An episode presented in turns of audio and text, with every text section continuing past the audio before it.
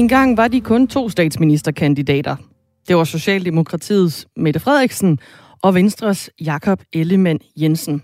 Så meldte en øh, fremmed stormende formand for de konservative sig på banen og pegede på sig selv som statsminister. Som bekendt så hedder han Søren Pape Poulsen. Men nu tyder det på, at tre kan blive til fire. For øh, Lars Løkke Rasmussen har mulighed for at blive øh, statsminister efter det næste valg. Ifølge øh, nye målinger, som er foretaget øh, af Opinion for øh, DR, så peger danskerne på, hvem af samtlige partiledere de helst så som statsminister. Mette Frederiksen fører, det er måske ikke overraskende, med 24 procent, og efter hende kommer Lars Lykke Rasmussen med 11 procent. Benny Damsgaard er politisk kommentator og tidligere kommunikationschef hos Konservativ. Godmorgen. Godmorgen, godmorgen. Er Lars Lykke Rasmussen reelt kandidat til statsministerposten? Ja, det, det er han. Altså, øh, han afviser han jo ellers selv. ja, jo jo. men men øh, sådan er det jo så meget i politik, som man siger. Altså det, øh, det, det gør han. Altså øh, hvis, og, og det er jo en af de ubekendte i det her spørgsmål, hvis Lars Løkke Rasmussen kommer til at sidde på de afgørende mandater, altså den, øh, efter valget det, som afgør om, om magten kan gå til, til hver side, så er der ingen tvivl om, at hans første prioritet vil være at forsøge at bringe sig selv i, i spil som, øh, som potentiel øh, statsminister. Så reelt set, og det er det, han ser ud til at få i målingerne, som, som de har set ud, øh, som, som de så ud nu og har set ud længe, så reelt set, så er han øh, statsministerkandidat, fordi som du også selv siger, han, øh, han siger det ikke, han siger ikke ja, men han afviser det jo heller ikke. Mm. Vi, vi skal lige høre, hvad han sagde til TV2, da de spurgte ham, om, øh, om han kunne se sig selv som, øh, som statsministerkandidat i lørdags. Det lød sådan her. Det er jo folketingsvalg, vi har, og når det er afgjort, så skal man øh, konstituere sig ligesom i en bestyrelse, og, og der er der jo i princippet mulighed for, at man kan vælge en hvilken som helst.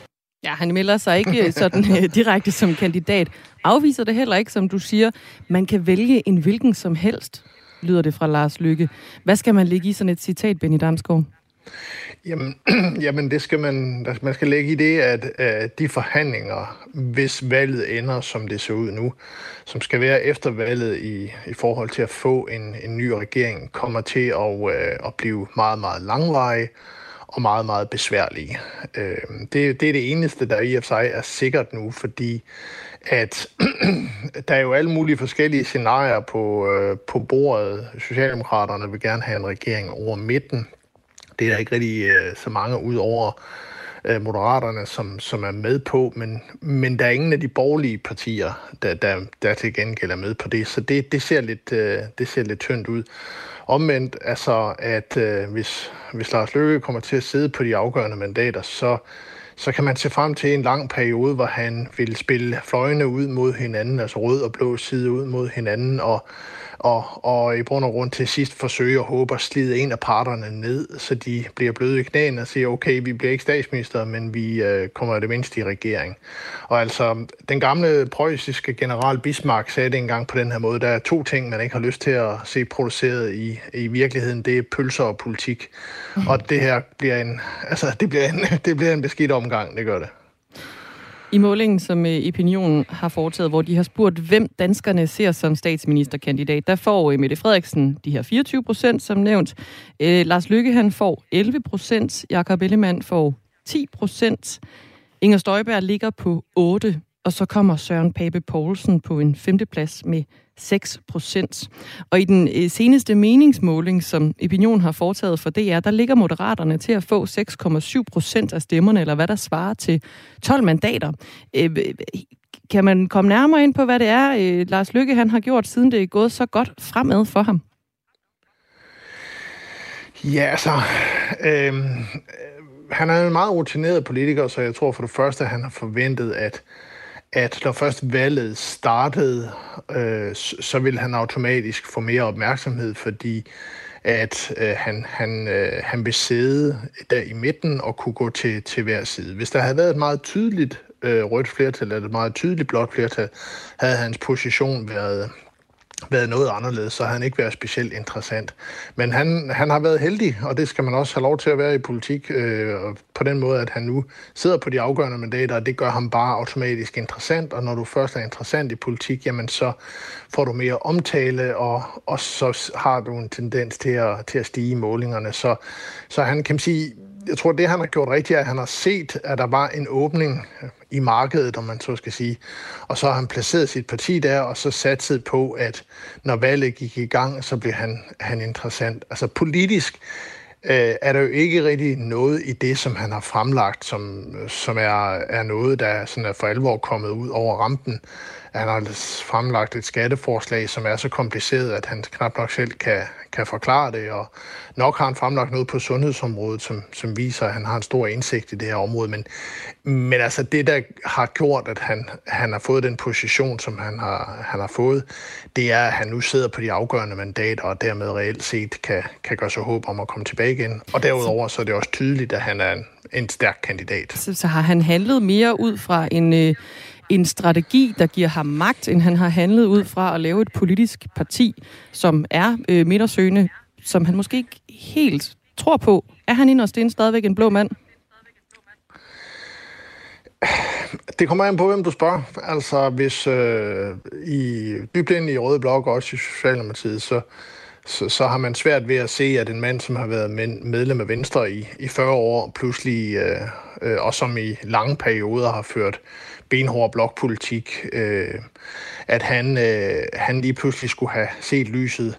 Omvendt kan man se, at han fra, fra borgerlig side bliver angrebet, øh, for, øh, fordi han har åbnet muligheden for, øh, om ikke andet, at, at, at kunne lave en regering over midten, og måske endda også med Mette Frederiksen som statsminister. Så, så det kommer meget an på, øh, hvem du spørger, men altså, jeg tror, øh, jeg tror hans, hans scenarie, det han går i retningen af, det, det, det peger på, at, at øh, slide især den blå side så meget ned, at de til sidst øh, bliver bløde i knæene, altså Jacob Ellemann og Søren Pape. Og så peger de på ham, fordi øh, udsigten til fire år mere i, i opposition har en tendens til at få politikere til at blive meget, øh, meget kompromissøgende, når et valg engang er overstået. Du tror ikke, at han... Øh, lige nu har han jo ikke peget på hverken en rød eller en blå statsminister, og det er der flere, der også begynder at råbe højt om, at det kunne de måske egentlig godt tænke sig, at han efterhånden gjorde, når nu valget nærmer sig. Der er 15 dage til, vi alle sammen skal sætte et ja. kryds. Øh, kan han komme til at øhm, øh, ødelægge sin egen position med den her strategi, hvor han er sådan lidt vævende i forhold til, hvem han bakker op om? Altså, der er selvfølgelig omkostninger ved, at, ved ikke at vil pege, men på det tidspunkt, han peger Altså hvis han skulle pege på, på en statsminister her inden valget, så bliver han jo automatisk øh, ja, sådan, øh, uinteressant i bund og grund, fordi så, er han, så tilhører han en af blokkene, og så er det spændingsmoment, som han har i valgkampen og lagt ind i valgkampen på nogle tidspunkt ved at kunne pege til begge sider, det, det er væk. Så han kommer ikke til at pege på, på nogle af siderne inden valget, uanset hvor meget han bliver kritiseret for det. Øh, og først efter valget begynder forhandlingerne, og der tror jeg heller ikke, man skal forvente, at det første lange stykke tid, at han kommer til at pege i nogen som helst retning, og folk skal, skal slides ned og, og svede, og, og, så, øh, og så må vi se, hvor, hvor det der det ender. Og der skal man huske på, at Lykke er jo en djævelsk rutineret øh, forhandler, øh, set i forhold til både Jakob Ellemann og Søren Pape. Altså det, øh, det er kun statsministeren, som kan man sige, har et, et, et, en, en rutine på samme niveau, øh, så hun kunne matche ham. Og derfor er hans strategi også at slide Pape og Ellemann ned, og så satse på, at de bliver bløde knæene og peger på ham til sidst. Og så er et af spørgsmålene dog om, om Løkke han i den forbindelse er villig til at gå på kompromis med noget af det, han har sagt undervejs. Altså er han for eksempel villig til at gøre Inger Støjberg som en del af en blå regering, øh, hvis, hvis det kommer dertil. Det, øh, det er en af de ting, der i hvert fald bliver, bliver spændende at se. Men lad os nu se, hvordan valget lander. Der er trods alt, som du selv siger, 15 dage til krydset skal sættes. Ja, meget kan ske, men øh, det lyder jo umiddelbart, som om det kan blive et, øh, et langtrukken forløb om en regeringsdannelse på den anden side, øh, Benny Damsgaard. Tak fordi du var med. Ja, jeg tror ikke, vi skal tage på juleferie lige forløbet. Nej. det. Vi hænger i sammen med dig, politisk kommentator og tidligere kommunikationschef hos De Konservative. Øh, man kan også øh, lige i forhold til det her med, at Lykke han er blevet øh, en ganske populær herre i politik, lige skæle til øh, nogle af de odds, som bookmakerne jo har sat. Ja, han var på et tidspunkt gav det sådan noget øh, mere end 30 gange igen, eller sådan et eller andet. Ja. Hvad, hvad giver den nu? Øh, jamen, nu giver han odds 5 på Lars Lykke som statsminister. Det er markant. Hvor ligger Pape? Pape, han ligger på 8 Hos Danske Spil. hos Danske Spil. Han var øh, ellers øh, favorit foran øh, Jakob Ellemann ja. I en lang periode. Mette Frederiksen har hele tiden været topfavorit. Ja, hun ligger på odds 1,65, og Ellemann, han ligger på 4,0 dut. Så Ellemann på odds 4. Lars Pape. Lykke giver fem gange igen. Ja, og så Pape på 8. Sådan. Mm. Øh, der er lavet en ny måling. Megafon har lavet en måling for TV2 og Politikken. Den er foretaget blandt flere end 1000 respondenter i perioden 12. til 16. oktober. Og den, øh, den går altså på, øh, hvem ville du stemme på, hvis der var valg i dag? Hvis der var valg i dag, vil Moderaterne ifølge den her måling fra øh, Megafon få 5,6 procent af stemmerne. Det er faktisk en tilbagegang på 0,9 procent point øh, siden den forrige måling, øh, og det giver altså to mandater færre, men det er nok til 10 mandater, og dermed også nok til at gøre forskel på, øh, på rød og blå blok. Og der er uanset, så er der jo også, altså der er jo forskellige meningsmålinger også, for Opinion har lavet en, jeg refererede til her i interviewet med Benny Damsgaard, og der står de til 6,9 procent af stemmerne, og det er 12 mandater, men han ligger altså, i hvert fald over de fem, kan vi jo så konstatere. Mm. Ifølge den her måling, så står rød blok til 83 mandater, øh, blå blok står til 82 mandater, så selv hvis den ene blok skulle få fire nordatlantiske mandater, så vil det øh, ikke række til de nødvendige øh, 90 mandater. Men i den her måling ligger Alternativet også under spærregrænsen på 1,9. Øh, spærregrænsen er på 2 procent, og det vil sige, hvis Alternativet øh, får lidt flere stemmer, end det de står til i den der, så rykker det jo noget balance i forhold til, hvor mange øh, mandater, der så går til rød blok, som vil selvfølgelig være flere i den forbindelse. Øh, vi kan da også sige, at øh, det konservative Folkeparti øh, stadig øh, går tilbage. Øh, I den nyeste måling går de 1,3 procent point tilbage, står nu til 9,2 procent af stemmerne her hos øh, Megafon. Øh, men det er stadig inden for en statistisk usikkerhed. Så man skal jo altid tage sådan noget med et øh, kæmpe grænsalt. Om ikke andet, så kommer der i hvert fald til at vælte ud med flere meningsmålinger her i de kommende to uger, 15 dage, hvor der altså fortsat er valgkamp i Danmark. Lars Lykkes øh, Moderaterne er, et midterparti i øh, Danmark. Nu skal vi til et af de andre. Det radikale venstre. Det er sådan, at øh, Socialdemokratiet blandt andet går til valg på at ville opføre et asylcenter i det afrikanske land Rwanda. Centeret skal huse de asylansøgere, som venter på at få asyl i Danmark. Men støtten til det her projekt skal Socialdemokratiet ikke regne med at finde hos øh, Radikale Venstre. Til Jyllandsposten siger formanden for øh, Radikale Venstre, Sofie Carsten Nielsen, til gengæld nu, at partiet støtter et center i Afrika, men kun hvis det er EU, der laver det. Radikale har ellers sagt, at de, de vil ikke pege på en øh, statsministerkandidat fra et parti, som vil arbejde på at lave sådan et asylcenter i, i Rwanda. Men nu vil man fra radikal side gerne øh, have sådan et center, hvis det er EU, der står bag, og ikke bare Danmark. Andreas Stenberg, politisk ordfører i Radikale Venstre. Du må lige øh, hjælpe med at forklare det her. Godmorgen. Godmorgen. Hvad, hvad er egentlig forskellen Ja. på et asylcenter i Afrika, som er lavet af Danmark, og et asylcenter i Afrika, som er lavet af EU? Ja, for det første er der ikke noget nyt i det, vi siger. Det er faktisk et udspil, vi har haft siden øh, 2017. Og det, der er forskellen, det er jo, hvor får man asyl, hvis man er flygtning. Og det, øh, den danske regering øh, vil, det er at gå dansk enegang og så give folk asyl i Vranda, også hvis folk er reelle flygtninge. Det vi vil, det er at lave øh, modtagecenter, som EU øh, driver.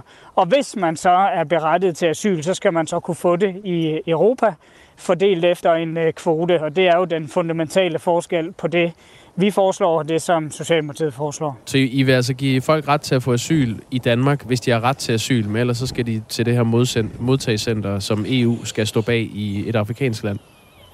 Ja, de seneste år er der jo øh, rigtig mange mennesker, der er gået til over Middelhavet, og det er vi jo enige med Socialdemokratiet i, at det er jo et øh, kæmpe problem. Vi er også enige i, at rigtig mange af de mennesker, der søger mod Europa, de er faktisk ikke berettiget til asyl, og derfor er de ikke berettiget til, øh, til ophold. Og derfor vil det være øh, fornuftigt, hvis Europa øh, etablerede øh, uden for Europa forskellige steder, hvor man kunne komme og få sin sag afgjort, men også få et nej, hvis man, hvis man ikke er berettiget til asyl. Det, der er den grundlæggende forskel på det, vi foreslår, og det, som Socialdemokratiet foreslår, det er, at hvis man er berettiget til asyl, altså at man er personligt forfulgt af, af Putin eller Taliban eller Assad eller hvad man nu er, så skal man altså kunne få øh, asyl ind i Europa, Øh, hvor øh, Socialdemokratiet jo altså vil give folk asyl i Vranda. I vil jo slet ikke pege på en statsminister fra et parti, der arbejder på at lave sådan en, øh, et asylcenter i Afrika, eller en flygtningelejr i, i et modtagscenter. Kært, navn har bange, kært barn har mange navne, men, men et, sådan et center i, i Rwanda. Hvad, vil du ikke lige forklare, hvorfor I ikke vil det? Ja, vi synes, at det er øh, forkert, at Danmark går ene gang, og det handler jo primært om, at Danmark vil forsøge at undgå at få nogle flygtninge til Danmark. Det handler jo ikke om at lave et nyt asylsystem. Men der er brug for et nyt asylsystem i verden, der er mere øh, retfærdigt, og hvor man øh, får hjulpet dem, der har reelt beskyttelsesbehov. Og derfor synes vi, at, øh, at det vil være en, en god idé med en ny flygtningepolitik i verden, men ikke med den her danske enegang, der jo primært bare handler om, at Danmark skal undgå at tage et medansvar. Hvad skulle gøre det mere øh, humant, at det var øh, et EU-modtagscenter, i stedet for et dansk modtagscenter i Rwanda? Ja, men altså, det, øh, det er det, jeg øh, sagde før med, hvor er det, man får asyl. Altså, der er ikke noget problem med at få øh, lavet asylbehandling i udlandet. Det gør man sådan set allerede i, i de FN-lejre, der, der er. Men det, der er afgørende, det er, hvor man så får asyl, hvis man skal være et andet sted end i sit hjemland, hvor regeringen jo så vil give folk asyl i Vranda, som vi ved er et land, der ikke behandler flygtninge særlig godt. Øh, hvorimod vi vil jo så give folk mulighed for at få asyl i, i Danmark og i Europa. Det er jo det, der er den afgørende forskel. Men jeres position er som følger, I vil ikke pege på en statsminister fra et parti, som øh, arbejder for at lave et øh, dansk modtagscenter i Rwanda. Kan, kan vi spille det klip, hvor du nu svarer nej for dig efter valget? Ja, det kan, det kan du. Vi vil øh, hverken være en del af eller støtte en regering, der laver det her, hvor vi øh, bare sender øh, asylansøgere, som jo altså er kommet over Middelhavet, er kommet til Danmark, og så flyver dem til, til Vranda, og så giver dem asyl der. Det vil vi ikke være med til. Men du, nu siger du lavere, men I har faktisk sagt, at I vil slet ikke pege på et parti, der, der arbejder for det. Er det stadig jeres position?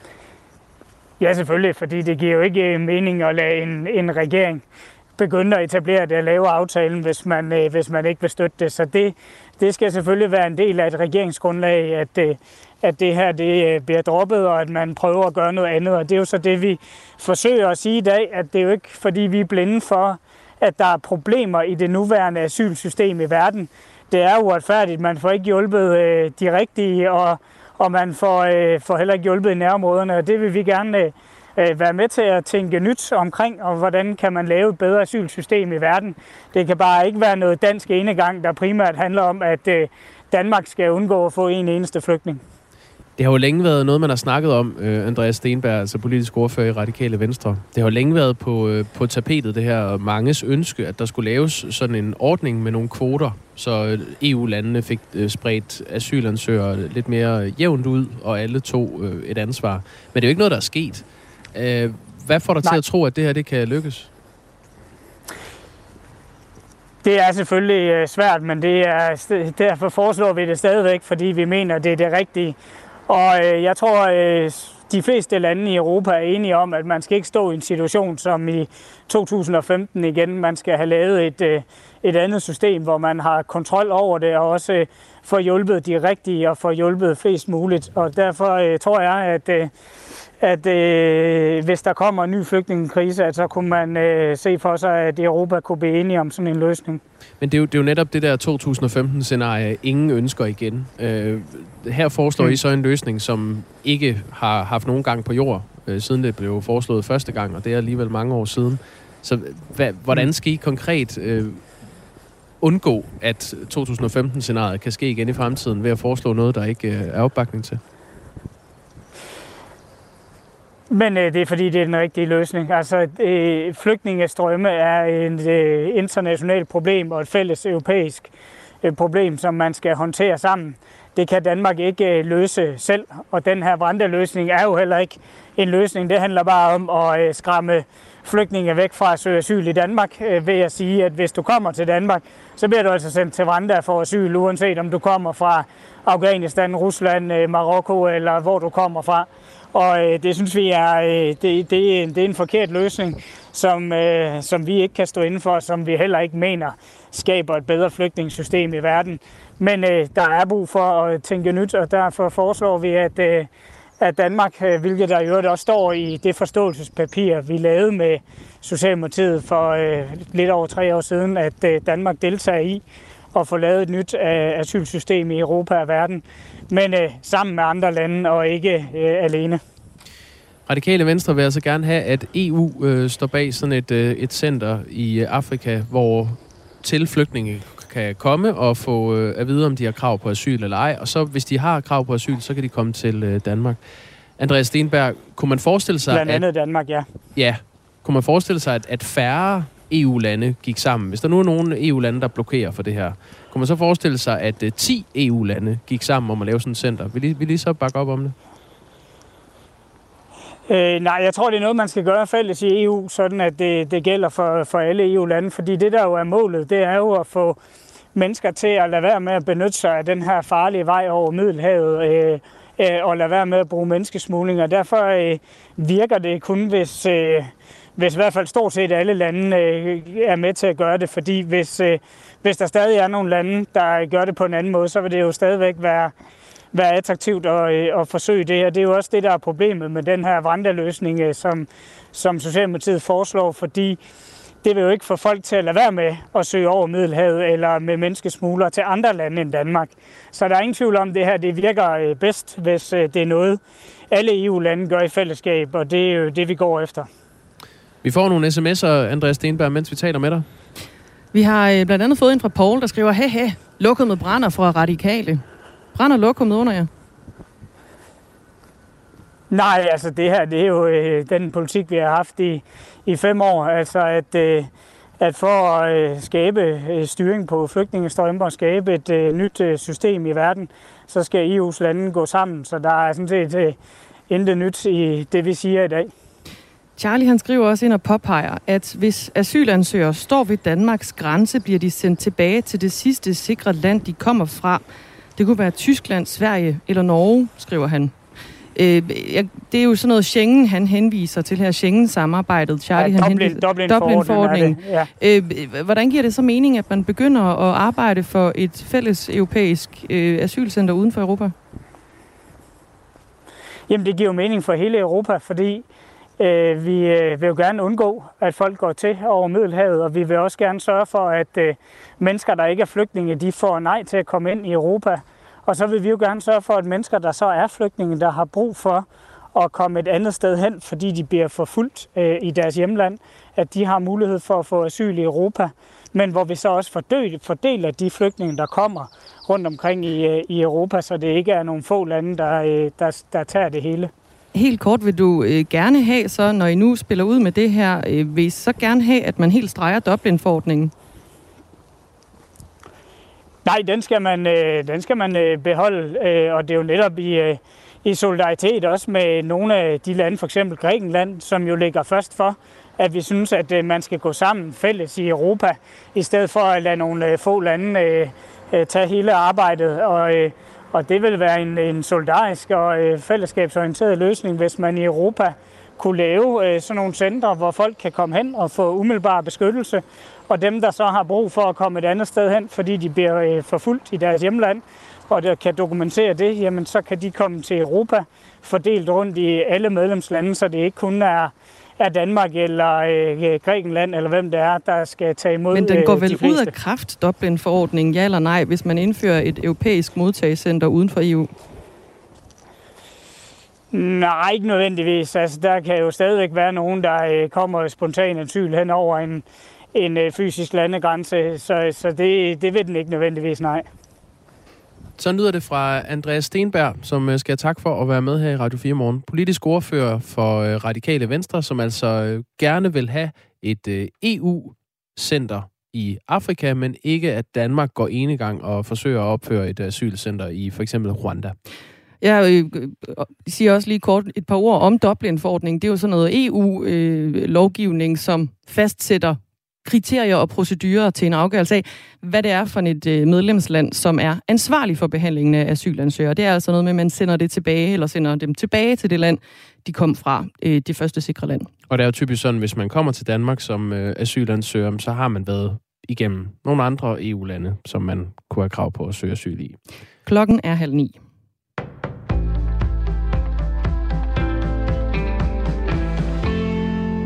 Selvmordsdroner, også kendt som kamikaze-droner, er tidligt her til morgen slået ned i et distrikt i det centrale del af Ukraines hovedstad Kiev. Det bekræfter byens borgmester og landets præsidentkontor, kort efter at flere journalister meldte om to eksplosioner i området. Vitali Klitschko, Kievs borgmester, oplyser, at dronerne slog ned i Shevchenkivski, distriktet, som ligger i centrum af hovedstaden. Stabschefen for den ukrainske præsident Volodymyr Zelensky oplyser på beskedtjenesten Telegram, at der taler om de såkaldte kamikaze-droner. Han peger på, at Rusland står bag. Shevchenkivski-distriktet huser både flere af Kievs historiske monumenter og byens zoologiske have. Den ukrainske, det ukrainske præsidentpalads ligger desuden i nærheden af distriktet. Borgmester Klitschko oplyser ifølge Reuters, at adskillige boliger er blevet beskadiget af eksplosionerne fra droner, og at redningsarbejdere er til stede. Der er endnu ingen meldinger om hverken dræbte eller til skadekommende. Ifølge AFP skete den første eksplosion kl. 6.35 lokal tid, mens den anden kom 10 minutter senere, og Kiev er en time foran Danmark. Danmark ønsker sanktioner mod Iran efter angreb mod Iran, med iranske kamikaze-droner i Ukraine, det siger udenrigsminister Jeppe Kofod. Han deltager i dag i et møde for EU-landenes udenrigsminister i Luxembourg, hvor man i forvejen skal diskutere sanktioner mod Iran i lyset af landets politis overgreb på civile. Jeg ønsker målrettede sanktioner mod de personer i Iran, som er ansvarlige for at levere de droner, der anvendes i Ukraine. Vi ser igen dronerne brugt mod civilbefolkningen, siger Jeppe Kofod. Flere af de store avisers kommentatorer er enige om, at de konservative Søren Pape Poulsens statsministerdrømme må være så godt som slukket. I analyser i både Berlinske og Politikken efter gårdsdagens debat mellem statsministerkandidaterne på DR1 lyder det, at der reelt nu kun er to officielle statsministerkandidater tilbage – statsminister Mette Frederiksen og Venstreformand Jakob Ellemann Jensen. Det blev en civiliseret og afdæmpet debat, der satte noget, der ligner et punktum for Søren Pape Poulsens kandidatur som den tredje statsministerkandidat, lyder det i analysen i Berlinske. Avisens politiske kommentator Bent Winter skriver, at Søren Pape Poulsen virkede uskarp og til tider ufokuseret.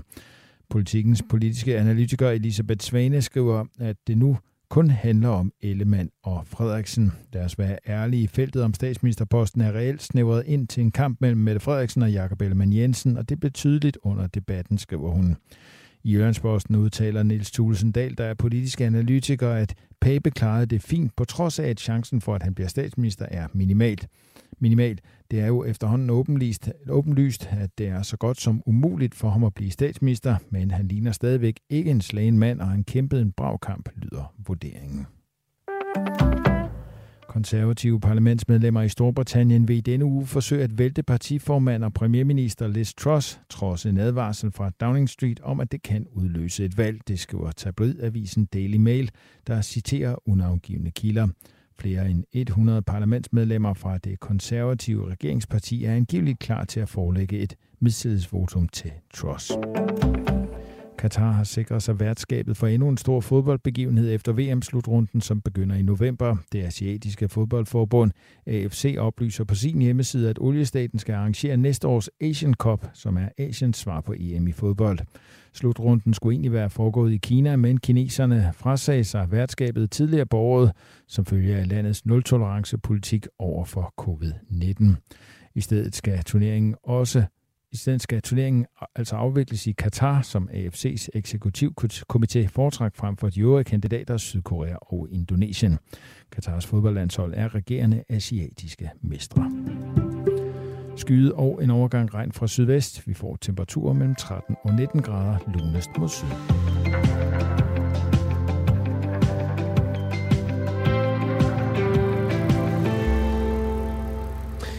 Nu øh, vil jeg lige bede dig om at overveje, om du øh, er enig i det, Mette Frederiksen siger her. Det er langt sværere at være soldat og politimand, end det er at sidde bag et skrivebord. Og det skal alle, der sidder bag et skrivebord, altid huske. Og det er ligegyldigt, om man er politiker, eller man har en podcast, eller man er embedsmand, eller noget fjerde, eller man er folketingspolitiker. Virkeligheden er sværere end teorien. Det siger Mette Frederiksen i Radio 4-programmet Det sidste måltid, hvor hun forklarer baggrunden for sin elev lev Mette kommentar på et øh, pressemøde om slettede sms'er, som øh, fandt sted i november sidste år, hvor hun øh, forsvarede den, øh, den direkte og hårde tone blandt embedsmænd under håndteringen af coronakrisen. Og det er så der, hun kommer frem til den konklusion, at det er sværere at være politibetjent eller soldat, end det er at sidde ved et skrivebord. Og det her udsagn har altså fået flere øh, fagforeninger til at kritisere Mette Frederiksen for at tale nedsættende om folk, der arbejder bag skrivebord. Det er blandt andet DM og Djøf, altså DM, Dansk Magisterforening, og Djøf, som øh, synes, at det er nedladende over for folk, der arbejder ved skrivebord. Og det er en historie, vi har fulgt her til morgen. Vi fået en del sms'er på den. Blandt andet fra Hans fra Bagsfær. Jeg arbejder bag skrivebord, og jeg er enig med Mette. Jeg føler mig ikke stødt eller noget som helst. Morfar, Morfar skriver også. Ja, tag du den. Mette Frederiksen er nedladende. Lev med det, skriver morfar. Og Martin fra København undrer sig, hvad er statsministerens pointe? Skal Skrivebords Danmark lade være med at kritisere noget, de ikke har forstand på, eller hvad mener hun? Ja, der er øh, nok holdninger til, til den sag. Vi øh, taler med vores politiske redaktør Thomas Larsen om, øh, om den her øh, udmelding og den kritik, øh, Mette Frederiksen nu modtager fra øh, de, det skrivebordsarbejdende folk, dem som Mette Frederiksen også refererer til, som skrivebords Danmark i øh, det her interview. Det kan du høre mere om om øh, 10 minutters tid cirka. Inden det, så skal vi selvfølgelig lige konstatere, at valgkampen den er i fuld gang overalt i Danmark, og nu skal vi lige på en øh, lille tur.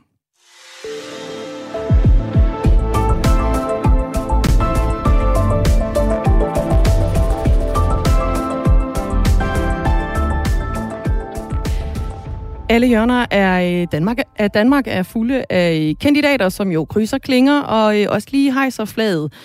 Vi følger dem rundt for at øh, finde ud af, hvad ægte valgkamp egentlig er gjort af. Og øh, allerførst, så skal vi øh, snakke om, hvorvidt politikere de kan øh, bide en sild, eller kan man lave snaps på isbjørnelort, og er frikadellen egentlig dansk nok? I København, der skal politikerne debattere mad i det politiske madshow. Det er øh, politikerne Samira Narva fra Radikale Venstre, som er øh, blandt politikerne i dag. Så er det Morten Messersmith fra Dansk Folkeparti, Troels Lund Poulsen fra øh, Venstre og Rosa Lund fra Enhedslisten. Øh, værterne, det er øh, tv-kok Nikolaj Kirk og Henrik Kjærumgaard, chefrådgiver i White Cloud. Godmorgen. Godmorgen. Hvad øh, er på menuen i dag for politikerne?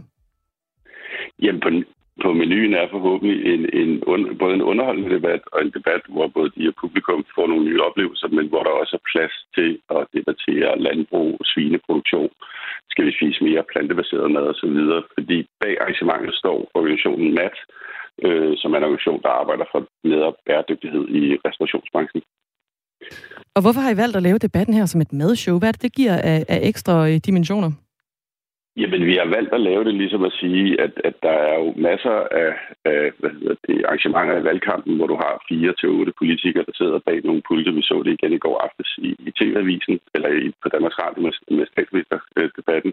Og der vil vi gerne prøve at tilføre den noget mere, og derfor har vi sagt, jamen øh, eksempelvis øh, aften starter med, at vi skal prøve at åbne Østers men pointen bag det, det er, at Østersen er faktisk det ene, et af de meget få dyr, vi accepterer, vi må spise levende. For eksempel må en kok ikke, øh, hvad hedder det, øh, filetere en, en levende fisk. Det er der lovgivning omkring.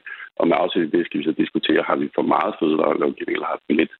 Det du nævnte før med at bide sild, det handler mm. om, at silden er og har været en af Danmarks største eksportvarer, faktisk grunden til, at vi overhovedet har fødevarelovgivning. Så man kan sige, bag, bag det underholdende og bag det sjove, er der også nogle alvorlige politiske snakke. Og så er det jo også, altså man kan sige, vi snakker tit om det her med, og nu har vi en valgkamp, hvor politikerne hele tiden skal diskutere, men kan de også lide hinanden, øh, har de tillid til hinanden osv., og derfor har vi også lagt et element det, hvor de skal prøve at fodre hinanden med en mexicansk suppe. altså sådan øh, skeen ind i munden, ligesom man ser øh, nygifte par gøre med kage, eller hvad? Præcis. Det er jo sådan, at når vi er små og går i vuggestue og børnehave, så fodrer staten også, og når vi bliver gamle og skal på plejehjem, så fodrer staten også.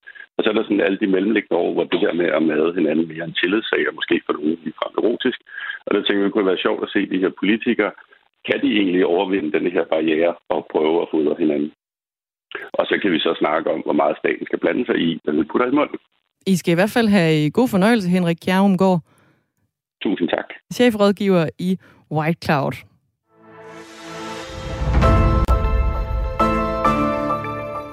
Og vi bliver i den øh, gastronomiske verden. Nu tager vi et smut til Kalundborg, for her står menuen på en god gang valgflæsk med persillesovs efter to debatrunder om øh, især erhvervslivet med øh, inviterede politikere er overstået. Til stede vil blandt andet være Peter Skårup fra Danmarksdemokraterne, Rasmus Horn Langhoff fra Socialdemokratiet og Jakob Jensen fra Venstre. Jens Lea er, chef for Kalundborg Egens Erhvervsråd. Godmorgen. Godmorgen. Hvad skal der foregå? Jamen, det kan sådan set foregå, hvad du lige har sagt. Vi har, øh, vi har to runder med, øh, med dialog og med debat, som handler omkring øh, primært erhvervspolitiske øh, temaer. Og efter det, så vil vi rigtig gerne spise sammen, fordi det er jo også sådan en, det er jo også en aften, der handler om, der handler om, om dialog, og som handler om demokrati. Og, og det her med at sidde og spise sammen efterfølgende, jamen det tror vi på giver en lidt bedre og lidt løsere dialog, end de her nogle gange lidt hårde paneldebatter derfor har vi også inviteret til øh, stikflæsk med persillesovs. Du er jo chef for Kalundborg Egens Erhvervsråd. Hvad er det, øh, erhvervslivet i Kalundborg får svar på i dag? Jeg ved ikke, hvor meget vi får svar på, men jeg ved, hvad vi, hvad vi gerne vil spørge om. Ja, det er bedre. Det lad os blive ja, det. Hvad ja. vil I spørge dem om? Jeg kan godt... I får vi nok ikke svar. En, øh, ja, ja, altså vi har... Øh, Kalundborg er et lidt et særligt sted, når det kommer til, til erhvervslivet. Vi, vi har et erhvervsliv, hvor vi hen over de næste fem år kigger ind i nogle investeringer, der ligner op mod 25 milliarder det er sådan temmelig meget, øh, og, og vi har nogle særlige områder, som vi er ret gode til op i vores hjørne af, af Nordvestjylland. Men vi har også nogle udfordringer. Vi har noget omkring energiforsyning og energiafgifter, og, øh, og ikke mindst det her, der handler om at udnytte overskudsvarme fra industrien, som vi gerne vil, vil høre om, hvad, hvad de enkelte politikere har at gøre sig overvejelser omkring mulighederne for det. Vi har noget med infrastruktur og et sammenhæng med Sjælland, som ligger os meget på sinde så har vi gennem en årrække haft rigtig stort held med at tiltrække nye uddannelser, øh, og, øh, og de gør en stor forskel på vores område, og det vil vi også gerne tale med dem om, hvordan vi skal sikre os, at man fremover kan have uddannelser i provinsen. Har du et øh, kritisk spørgsmål i ærmet? Nej, vi håber på, at det bliver en, øh, vi håber på, at det bliver en, øh, en rigtig behagelig og god dialog deroppe. Øh, så, så vi kommer ikke til at gå til med, med, med, med kniven i munden, havde jeg sagt. Det bliver, det bliver stille og roligt og, en, og forhåbentlig en god tur. Jens Lea, tak fordi du er med. Selv tak. Altså, og god fornøjelse i aften. Tak for det. Chef for Kalundborg Egens Erhvervsråd, som altså får øh, Peter Skorup og Rasmus Horn Langhoff og Jakob Jensen fra henholdsvis Danmarksdemokraterne, Socialdemokratiet og Venstre på besøg i aften. Og så skal vi fra øh, Sjælland og Kalundborg videre til Jylland og det høje nord. Vi skal nemlig til Skagen. Persillesovs er øh, som bekendt godt til velflæsk, men det fungerer også ret godt til en frisk fanget rødspætte. I Skagen der er der i aften et vælgermøde arrangeret af Krog Nobis, der arbejder med kommunikation i dansk fiskeri. Og til vælgermødet der er de øh, lokale folketingskandidater til stede. Og ordstyren det er direktøren i Krog Nobis, Katrine Clemens. Godmorgen. Hvad sætter I fokus på i aftenen ved debatten? kommer at sætte fokus på, øh, som, som du også siger, det, det handler om fisk. Vi skal være nede på havnen i Skagen. Øh, det er FF Skagen og, og øh, Scandic Pelagic og, øh, og den lokale afdeling af Venstre, som også er med til at stå bag arrangementet. Og vi har inviteret øh, bredt ud, men også rigtig mange af de mennesker, der øh, arbejder i øh, industrien øh, i Skagen Havn. Og det har vi, fordi det vi gerne vil debattere, det er øh, øh, betydning uh, Katrine, vi har simpelthen noget knas på en telefonforbindelse her. Er du øh, indendør og kan måske bevæge dig tættere på et vindue? Det plejer nogle gange at hjælpe lidt på forbindelsen. Ja, det kan jeg prøve på. Jeg flytter mig lige her. Og oh, nu bliver det bedre. Sådan. Det er simpelthen ja, storslået. Tak for det. Det var godt. Hvad, det er, fordi jeg er alt for langt væk fra, øh, fra civilisationen her. Jamen, det kan være, du skal prøve at snakke med nogle af politikerne også om øh, telefondækningen. Ja. Æ, Katrine Clement, hvad, hvad er det allervigtigste for de lokale at høre fra de opstillede kandidater i aften, tror du? Det, det bliver at få øh, kandidaternes konkrete øh, forslag til, hvordan er det, vi kan sikre fiskeriets fremtid øh, i Nordjylland, og hvordan er det, vi øh, lykkes med at tiltrække arbejdskraft til lokalområdet og få de unge til at blive i lokalområdet. Fordi det er en udfordring, der betyder noget for områdets fremtid. Forventer I mange fremmødte? Ja, det gør vi i hvert fald. Altså, vi ved, at det her det er vigtigt for folk og hele Nordjylland bestemt, at, at der kommer masser af gode spørgeløsende publikummer. Det sagde Katrine Clement. Tak for det. Velkommen. Og god fornøjelse i aften. Tak for det.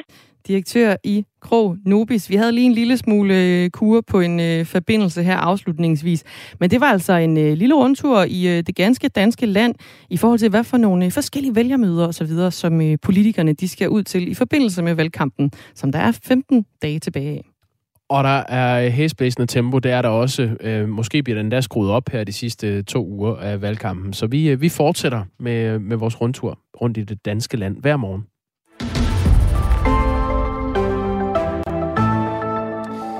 Partier på begge sider af den politiske midte har varslet, at de vil tage et opgør med byråkratiet i den offentlige sektor. Eksempelvis har regeringspartiet øh, Socialdemokratiet med sit udspil Danmark kan mere 3 lagt op til, at den vil finde 2,5 milliarder kroner ved at fjerne administrative øh, medarbejdere på kommunekontorerne rundt om i landet, og de penge skal så bruges på kernevelfærd i stedet, som Socialdemokratiet udtrykker det.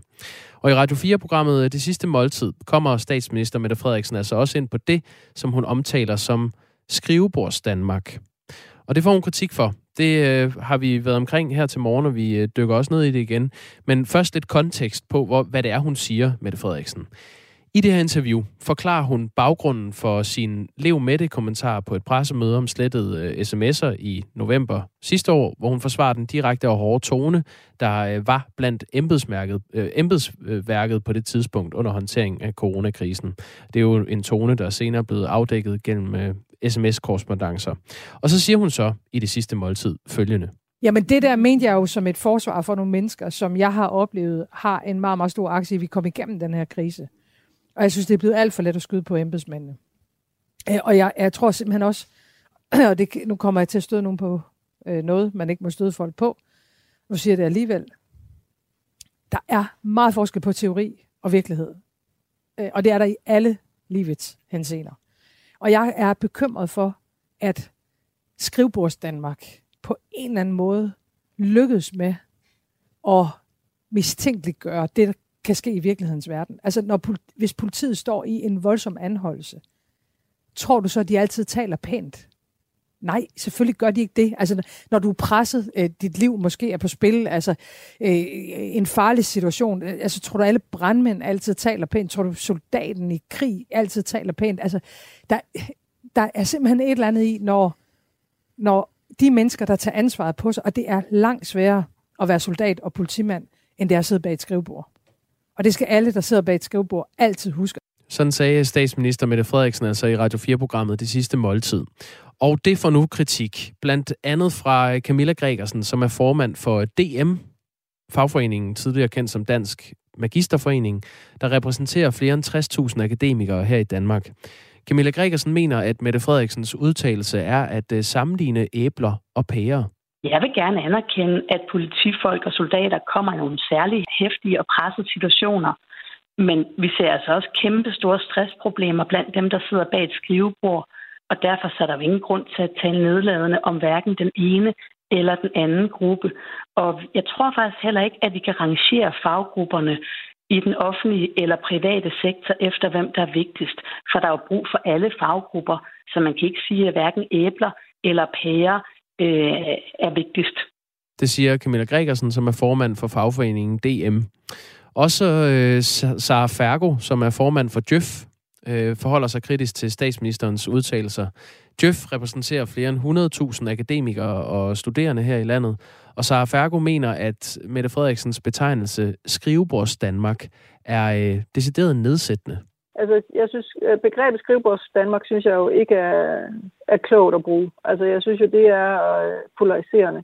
Men jeg synes, det er helt fair at sige, at der kan være en hård tone, eller at man har forskellige typer af, af jobs og forudsætninger for at løse sine opgaver. Og det synes jeg jo sådan set er vigtigt, at man er opmærksom på. Jeg synes bare ikke, man skal skyde skylden på nogen øh, for eksempel dem, der sidder bag skrivebordene, som mindre værd, eller som nogen, der sidder og opfinder byråkrati for byråkratiets skyld, men i stedet for at se, jamen de har jo en funktion back office i forhold til, at politibetjenten og sygeplejersken og lægen og alle mulige andre kan udføre deres arbejde. Og det bør man have respekt for. Så man skal passe på med at øh, bruge skrivebord som noget nedsættende. Det siger Sara Fergo, som er formand for Djøf. Thomas Larsen er politisk redaktør på Radio 4. Godmorgen. Godmorgen. Er det her en dårlig sag for Mette Frederiksen, at øh, akademikernes fagforeninger kritiserer hende for øh, den omtale, hun, øh, hun benytter sig af, når hun taler om folk, der arbejder bag et skrivebord? Både og, vil jeg sige, fordi det er klart, at når Mette Frederiksen, hun hylder altså de politibetjente, soldater, brandfolk eller sygeplejersker, der står altså ude i, i, i virkeligheden, som hun fortæller om, og nogle gange skal udføre nogle ekstremt øh, svære øh, opgaver, øh, så tror jeg, at hun har rigtig mange vælgere øh, med sig, og der er mange, der øh, synes, at hun har ret i, at man ligesom skal øh, se på, at de står og skal løse nogle altså virkelig hårde, svære øh, øh opgaver. Så, så jeg tror, at hun, øh, hun har mange med sig øh, umiddelbart, når hun taler dem op. Der, hvor problemet opstår, det er jo så i virkeligheden, at hun taler en anden gruppe ned, og det er så at dem, der sidder bag øh, skrivebordene. Øh, det er dem, der tilhører øh, skrivebords Danmark, som hun øh, udtrykker det. Og der kan man i hvert fald konstatere, at hun har fået altså, temmelig mange på, på nakken nu med sine øh, udtalelser, og det betyder jo altså i, i praksis også, at hun har lagt sig ud med nogle ret store øh, grupper af, af medarbejdere, som føler, at øh, hun ser ned på deres øh, arbejde. Og det tror jeg så i hvert fald ikke er det, hun har brug for lige nu i en ekstrem tæt øh, valgkamp, hvor der bliver kamp om hver eneste stemme. Hvad er det et udtryk for, øh, når Mette Frederiksen taler om skrivebords Danmark som noget, der står i modsætning til virkelighedens verden? Ja, man behøver jo ikke at være en politisk Einstein for at konstatere, at det ikke lige frem er et øh, smirende eller flatterende øh, udtryk. Altså når man bruger et udtryk som skrivebords Danmark, så får man jo, kommer man jo sådan uværligt til at tænke på, at det er nogle folk, der netop er placeret langt væk fra virkeligheden, og som formentlig heller ikke laver noget, der sådan er rigtig øh, vigtigt eller betydningsfuldt, og slet ikke i forhold til de mennesker, der står ude i virkeligheden, som for eksempel brandfolk, politifolk, sygeplejersker, som hun nævner. Så det er jo et nedsættende øh, udtryk på mange måder, og det er jo også derfor, at de store fagforeninger, fagforbund, der repræsenterer øh, de mennesker her, de føler sig hårdt ramt og synes, at øh, statsministeren taler ned til dem. I det her øh, program på Radio 4, det sidste måltid, siger Mette Frederiksen også, at byråkratiet altid ender med at være et standardsvar, når der er et problem. Det sniger sig ind alle steder, at, at tilsyn, evaluering, dokumentation, øh, afdækninger, alt det der sniger sig ind i. Hver gang der er et problem, så er det det, der bliver sådan standardsvaret, både fra offentligheden og fra det politiske. Så må vi have det undersøgt og afdækket. Og det har ikke med den her regering, det er jo alle steder i vores samfund. Det lyder jo som et øh, oplæg til et storstilet opgør med øh, byråkratiet i vores samfund. Og Socialdemokratiet har også varslet det her med, at de vil hente 2,5 milliarder kroner ved at skære i administrationen i kommunerne, og så i stedet bruge pengene på kernevelfærd, som det hedder. Ifølge formanden i Djøf, Sara Fergo, øh, er det meget nemmere sagt, end det er gjort. Der er en tendens til politisk at tale dem, der sidder i administrationen, ned i forhold til dem, som står ude i felten. Altså der synes jeg, at man skaber nogen, og det, det er sådan mere generelt diskussion også, altså der synes jeg, man skaber nogle skæld Altså man er nødt til at starte med at sige, hvad er det, vi kan undvære? Hvad er det for nogle opgaver, som ikke skal løses længere? Fordi hvis man bare, som der ligger lidt i regeringsudspil, der er kommet nu med de der 2,5 milliarder, man kan spare på administration, hvis der ligger i den, at vi sparer lige 2,5 milliarder up front, og så øh, er vi sikre på, at øh, der bliver mindre byråkrati, det synes jeg er en rigtig farlig slutning at lave. Altså man er nødt til at starte med at sige, hvad er det så for noget byråkrati, vi kan undvære? Fordi det har jo ja, vel gennem årtier været en politisk ambition at afbyråkratisere, og det har man jo ikke lykkes med overhovedet. Tværtimod. Det siger altså formanden i Jeff, Sara Fergo. Thomas Larsen, øh, politisk redaktør her på kanalen. Det, det er jo ikke øh, kun Socialdemokratiet, der vil afbyråkratisere den offentlige sektor. Det er også en øh, mærkesag for mange af de borgerlige partier. Hvorfor er det ikke lykkedes, når der er så bred politisk enighed om, at det her det skal gøres? Det er et virkelig, virkelig godt spørgsmål, du stiller der, Jakob, og øh, man skal jo i virkeligheden rette spørgsmålet til, til politikerne, fordi det er jo dybest set en, øh, en erklæring for dem, at de har talt om det her i årtier, som du selv er inde på. Øh, jeg kan rent faktisk øh, huske øh, tilbage i 80'erne, der var den daværende konservative statsminister Poul Slytter, der for alvor sådan gik til kamp mod byråkratiet, og som talte for, at det var vigtigt at få sat gang i sådan en stor afbyråkratisering. Og siden da, stort set uden undtagelse, så har samtlige statsminister og regeringer haft det her på dagsordenen, uden at der er sket så meget. Og det er jo også virkelig interessant, når vi kigger på den aktuelle valgkamp, der gunger afsted øh, derude. Øh, der er der netop et stort politisk flertal, der også mener, at man sådan skal skære ned på unødigt byråkrati, som det hedder, og i flere af de politiske planer, som partierne lægger op til, der skriver de også, hvor mange store milliardbeløb de kan spare på og slå ned på byråkratiet. Problemet er bare, at mange af de her planer, de er ret øh, luftige. Øh, man går ikke ned og viser præcis, hvor det er, man vil skære, og hvordan man vil skære. Og det er jo nok forudsætningen for at komme øh, videre. Så det er jo selvfølgelig en kombination af, at, øh, at når det kommer til stykket, øh, så kan det være svært at vise, hvor det er, man vil skære folk væk, og hvor det er, man vil altså netop for alvor slå ned på, på regler og, og administrationen. Øh, det har man ikke været, været ret øh, god til. Og så er der måske også nogle gange, at man faktisk har været lidt bange for at gå op mod nogle af de her store fagforbund, som vi netop også har hørt i, i øh, indslaget, og som selvfølgelig vil gøre alt for at beskytte deres, øh, deres medlemmer. Øh, det er klart. Og endelig for det tredje og sidste, så har politikerne altså ironisk nok selv et stort ansvar for at skabe en stor del af byråkratiet, og det skyldes jo ikke mindst, at vi har altså en enorm lovmølle i gang på Christiansborg, og hvor der hele tiden bliver produceret altså nye lovgivninger, der gør alting mere komplekst, og der er flere ting, der skal tjekkes og undersøges og registreres og måles. Så politikerne sidder i sidste ende med en ret stor del af ansvaret for den her udvikling. Det sagde øh, Thomas Larsen, som er politisk redaktør her på Radio 4. Det skal siges, at vi har forsøgt at få et interview med Mette Frederiksen, så hun kunne svare på den her kritik, hun får fra øh, fagforeningerne DM og Djøf. Socialdemokratiets pressetjeneste oplyser, at øh, det har hun ikke mulighed for. Det var mig, der ringede til pressetjenesten, så jeg spurgte, om det var, fordi hun ikke vil stille op. Og så fik jeg svaret, øh, vi kommer det nok ikke nærmere. Vi har også spurgt Socialdemokratiets politiske ordfører, Rasmus Stoklund, som øh, siger nej desværre, prøv presseafdelingen. Socialdemokratiets øh, beskæftigelsesordfører, Henrik Møller, henviser også til partiets øh, presseafdeling. Det kunne være, at, at en af dem ville, øh, ville stille op og forsvare Mette Frederiksens udtalelse her. Så ringede vi igen til presseafdelingen i Socialdemokratiet, og her lød svaret så, vi kommer desværre ikke til at stille med nogen folk fra, Esse øh, fra Socialdemokratiet i jeres indslag. Så det er der, den strandede. Det er lidt procesagtigt, men det er bare lige for at fortælle dig, at vi øh, i hvert fald har gjort et forsøg på at øh, give Socialdemokratiet mulighed for at genmæle. Man kan høre hele interviewet med Mette Frederiksen i programmet Det Sidste Måltid, som kan findes i Radio 4's app.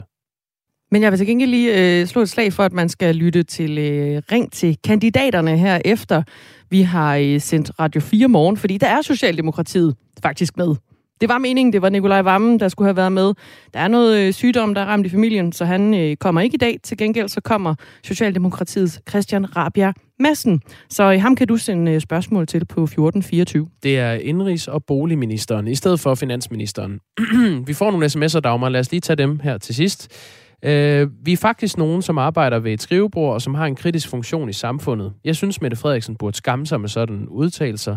Vi skulle måske også hellere diskutere, hvor meget vi har brug for flere Ph.D.-studerende i Afrikastudier og andre ligegyldigheder. Jesper skriver, først kalder Pape Poulsen folk for indianere. Nu er det Mette Frederiksens tur til at kveje sig og være nedladende over for folk. Det virker til, at man er helt uden for skiven her. Michael fra Galdens skriver, jeg sidder også bag et skrivebord og er fuldstændig enig med, med det. Og øh, en anden Michael, som underskriver sig en skrivebordsdansker, skriver, for første gang i mit liv har jeg hørt noget fra Frederiksen, som er korrekt. Hold Øh, det drejer sig ikke om stress. En ener. Men om, at skrivebordfolket generelt ser virkeligheden ud fra en optimal teoretisk indfaldsvinkel, hvor man ikke tager hensyn til det virkelige liv, men sætter hælene i, hvor man måske skulle være mere large i opfattelsen af, hvor strømlignet livet er og skal være. Det var Michael, som er skrivebordsdansker. Tak for øh, sms'erne, som kommer ind på nummeret, der hedder 1424. Det er øh, stadigvæk åbent, i hvert fald her i Radio 4 morgen. Halvandet minut endnu har du til at sende beskeder herind, men det er også åbent resten af dagen for de øvrige programmer, som også sender her på øh, kanalen. Ja, og hvis det ligger der meget på sinde, den her øh, skrivebords øh, Danmark øh, udtalelse fra Mette Frederiksen, så kan du spørge Christian Rabia Madsen, hvad han mener om den. Øhm, der, det står der frit for. 1424 er nummeret.